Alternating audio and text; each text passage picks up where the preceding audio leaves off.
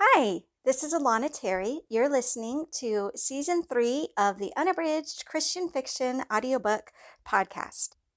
This season's unabridged Christian fiction audiobook is Torn Asunder, a Christian suspense novel set in North Korea, written by me, Alana Terry, narrated by Pamela Lorence, and sponsored by our Patreon community, which is raising funds for Liberty in North Korea's Underground Railroad for refugees.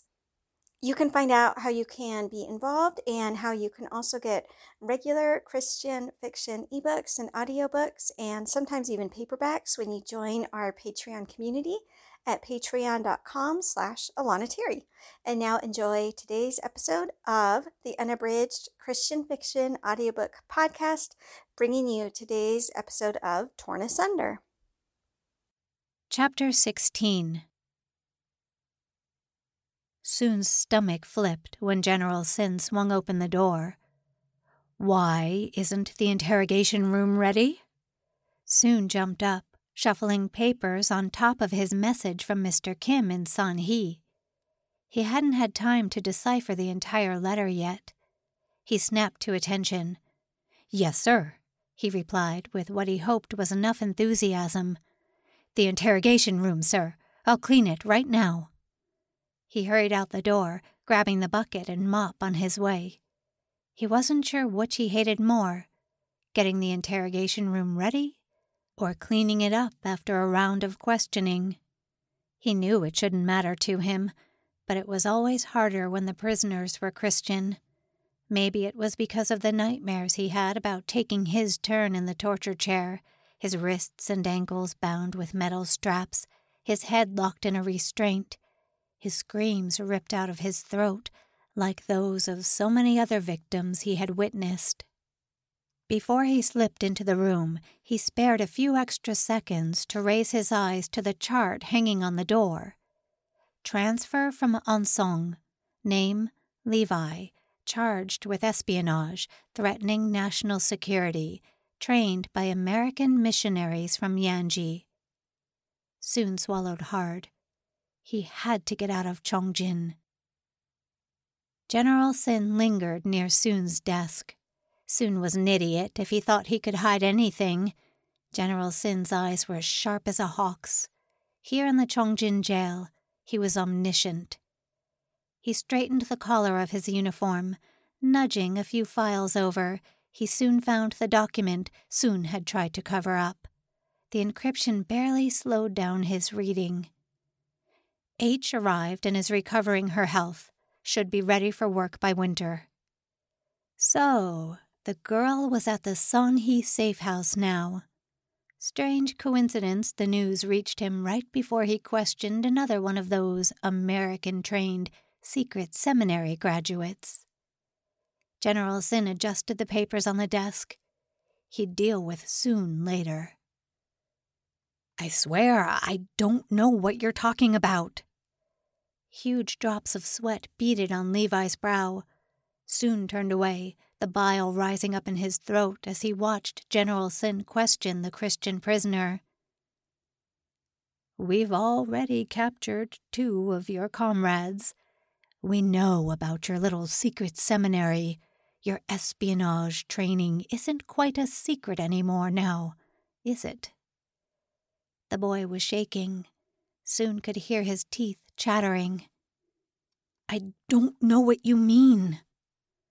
Soon had worked in Chongjin long enough to know this interrogation wouldn't last much longer.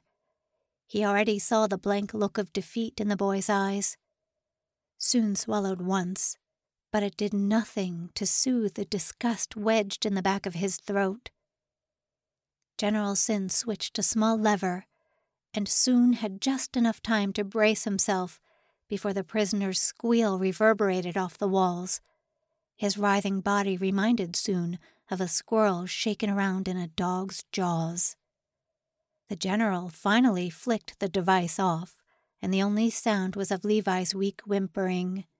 General Sin stared down at him, his features etched in granite, his expression terrifying and cold. You will give us the details of your mission, you will tell us everything you know. Who were you planning to meet? Moses. The boy cleared his throat weakly. I was trying to find Moses. Soon's legs threatened to buckle beneath him. General Sin's expression was impossible to decode.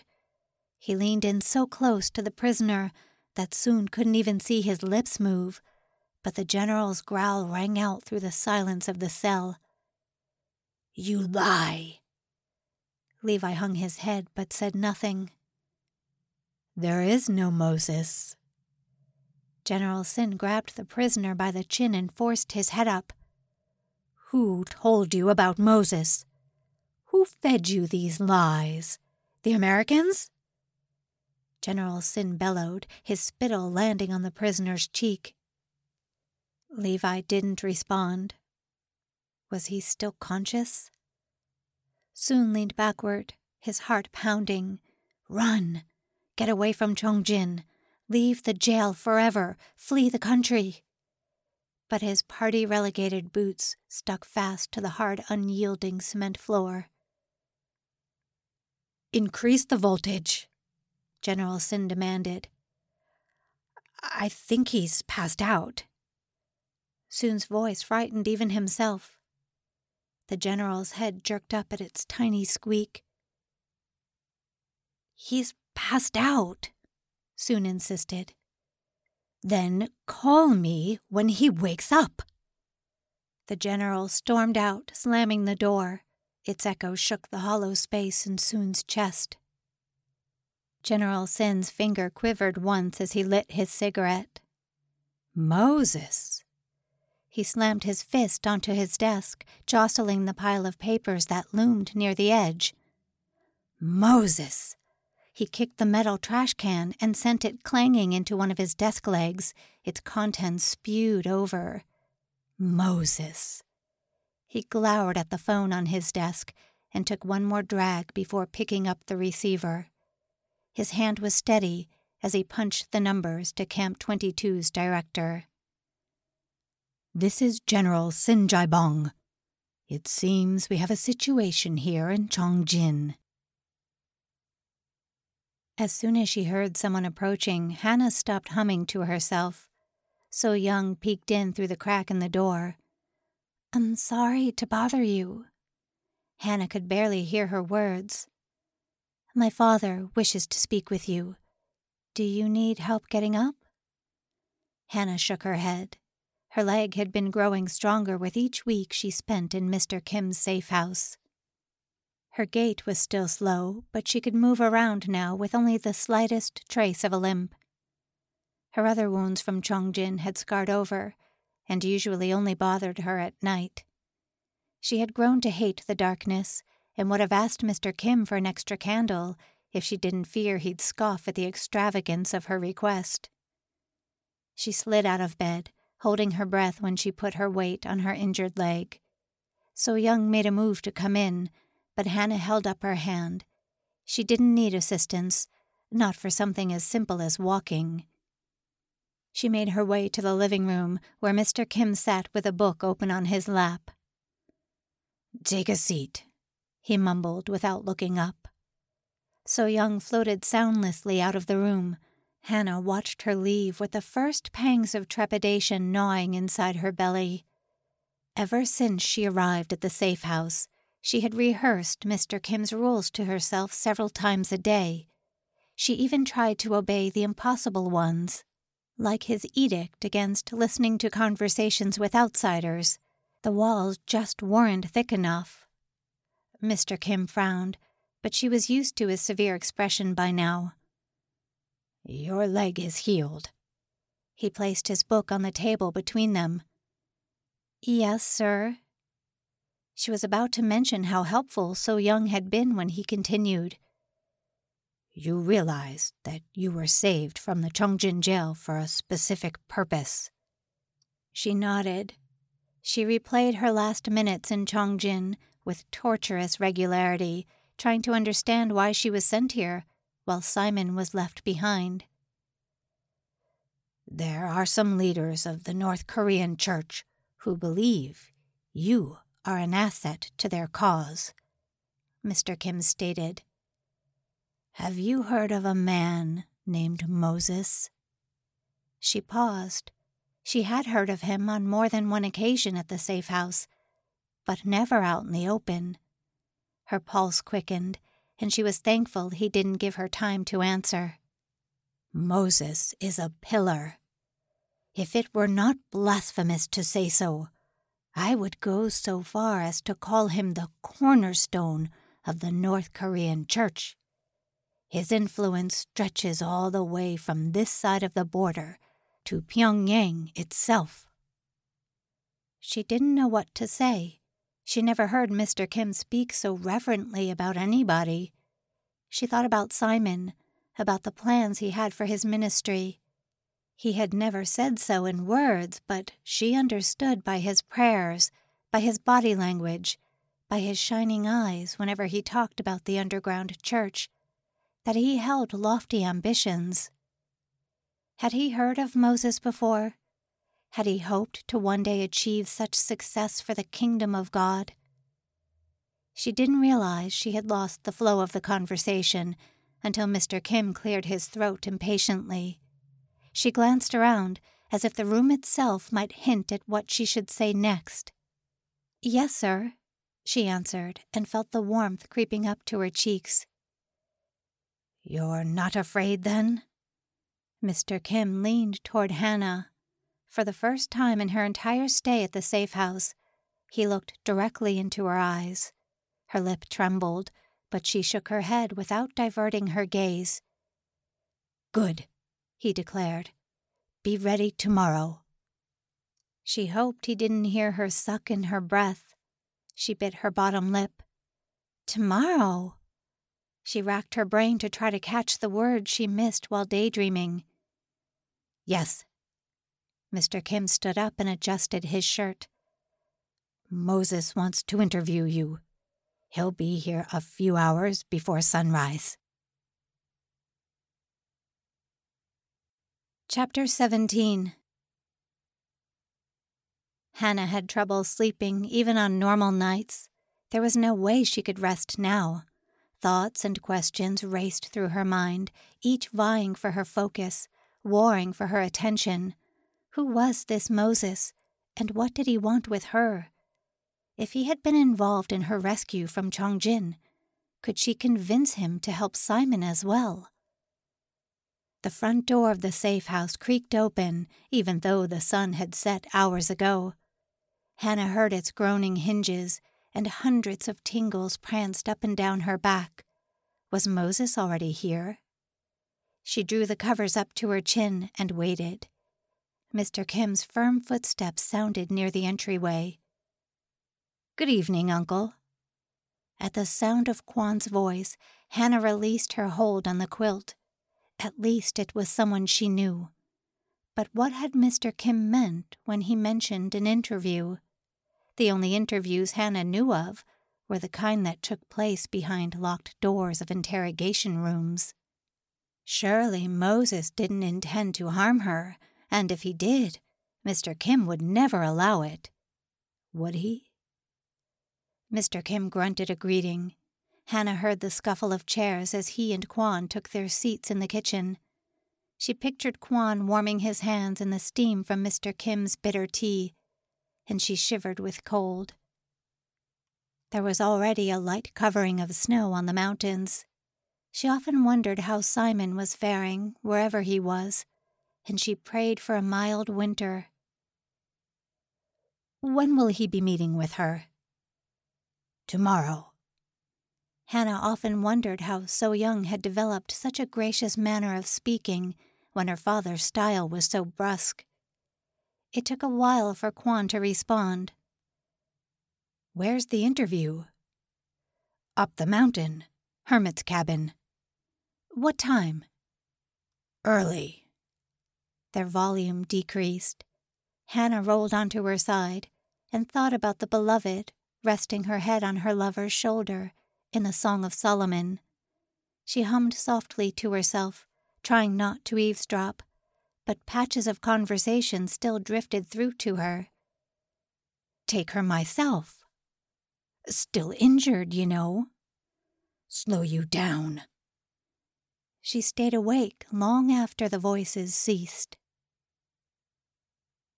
There's a new believer here. He's met Moses. At this declaration, the usual calm of the underground meeting vanished. Disregarding the usual appeal for deliberation and prayer before inviting new guests, the men reached up and nearly dragged the wide eyed new arrival down the ladder. Before he even sat down, they barraged him with a cacophony of questions. Does Moses know anything about the believers here? Has he said anything about Camp 22? Is he in good health? Is there a way to ask him to send a message to my sister? Can he get us a Bible, do you suppose? Mao Malchin had to raise his whisper to a forceful hiss to calm the group down. Give the kid some space. The prisoners reluctantly stepped back. That's better.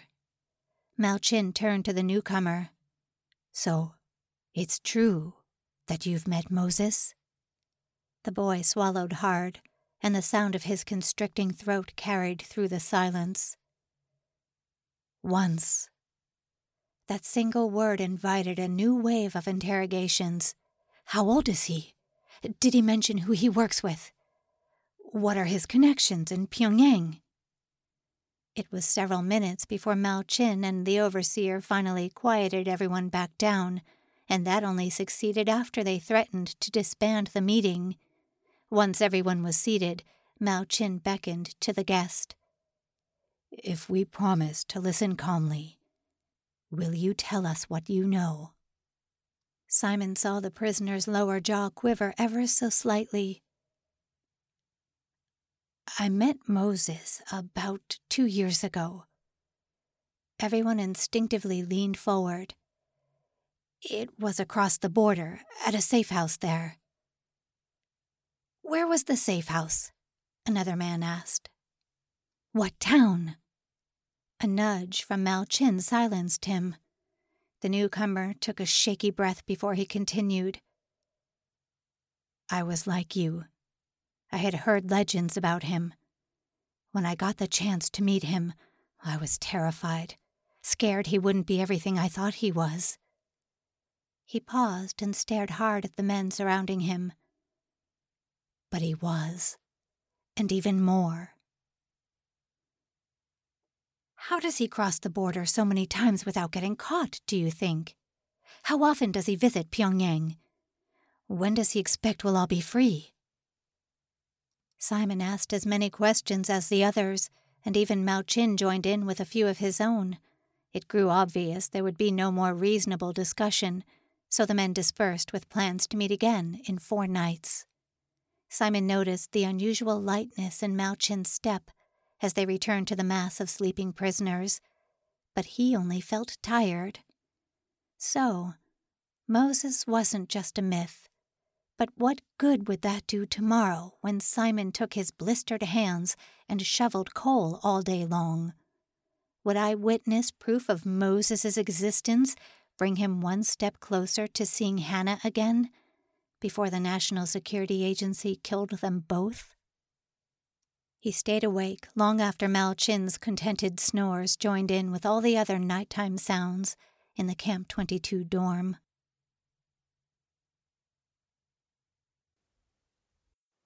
You've been listening to the Unabridged Christian Fiction audiobook podcast.